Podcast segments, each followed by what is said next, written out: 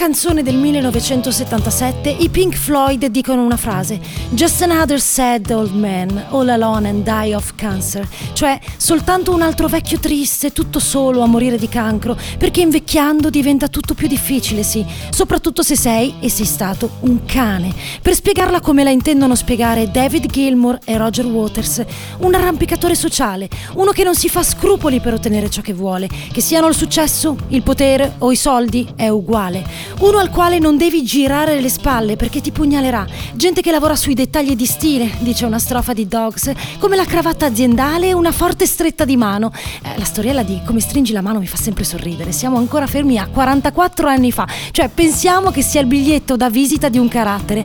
Ve ne siete accorti che è una cazzata, vero? Vabbè, non è questo il tema. Gli arrampicatori sociali cantati dai Pink Floyd sono coscienti e consapevoli di quello che stanno facendo.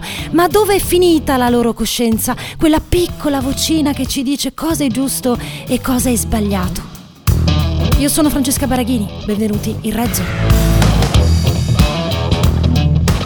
Per le neuroscienze la coscienza, sono andata a cercare sul dizionario, è ciò che scompare quando dormiamo un sonno senza sogni oppure quando siamo sottoposti a una anestesia generale. Quando essa scompare c'è scritto scompare l'universo intero, tutto sarebbe racchiuso nel cervello. Nella psicologia si fa distinzione tra ciò che è cosciente e ciò che non lo è, ovvero l'inconscio.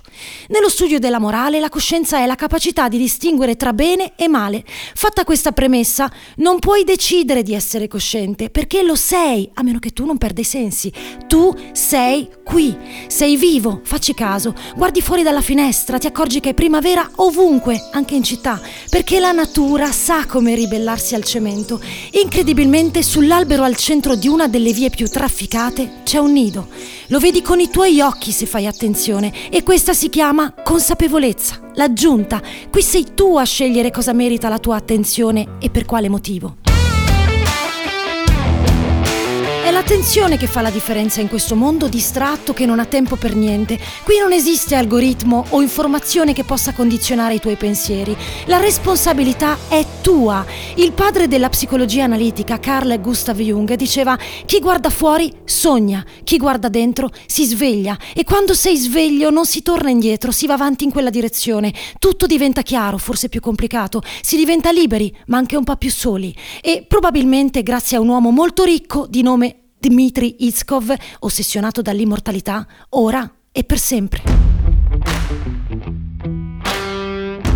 Russo, classe 1980, compie 41 anni a settembre, miliardario da quando aveva meno di 30 anni grazie al web. A 25 ha una crisi spirituale e inizia a investire i suoi soldi, tanti soldi, nella ricerca scientifica e tecnologica.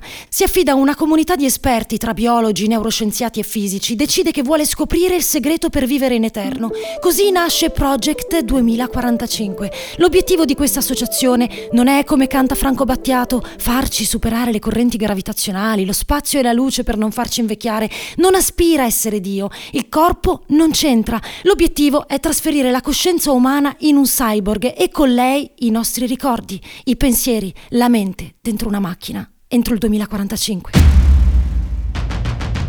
Il direttore dello sviluppo si chiama Philip van Nedervelde, scienziato futurista tra i primi sviluppatori della realtà virtuale, grande sostenitore degli insediamenti nello spazio per salvare l'umanità. Non è un caso che compaia anche il suo nome tra i relatori del Transvision Madrid 2021, un congresso mondiale che si svolgerà in Spagna dall'8 al 10 ottobre, in cui saranno protagonisti argomenti come estensione della longevità, intelligenza artificiale, miglioramento umano e altre tecnologie. Insieme a lui il primo relatore robot umanoide, Sofia. Androide sociale, si dice così perché è nato con lo scopo di aiutare persone anziane nelle case di cura, creato dalla Hanson Robotics. Attivato nel 2015, Sofia ha già sette fratelli. Questo lo dico perché è divertente. Devono essere fissati con Einstein, visto che due dei suoi fratelli si chiamano proprio così, Albert Einstein e Professor Einstein. Mi aspetto grandi cose. Ma torniamo alla coscienza trasferita in una macchina. Come dovrebbe funzionare? Beh, secondo la roadmap di Itzkov, si parte con l'isolamento del cervello e il suo trasferimento in una macchina, la creazione di un avatar per unire un corpo umanoide all'intelligenza artificiale, dove trasferire poi la personalità, chiamiamola così. L'obiettivo finale è il trasferimento della mente in un ologramma. E se andiamo a sfogliare gli studi di Carl Pribram, un neurochirurgo scomparso nel 2015, scopriremo che proprio lui aveva dato una risposta alla domanda che fine fanno i nostri ricordi? Aveva capito che il nostro cervello funziona così, come un super ologramma. Essendo un medico negli anni si sarebbe fatto aiutare da un fisico per capire i meccanismi. Da qui la collaborazione con David Bohm, con il quale nel 1987 elaborò la teoria del cervello olonomico. Si parla di matematica, processi neuronali, pattern. In quella parte tanto preziosa del nostro corpo sono racchiuse le informazioni passate, presenti e future. Un compact disc pieno di roba. Vi siete mai domandati com'è possibile ricordare tutto ciò che ricordiamo in una vita?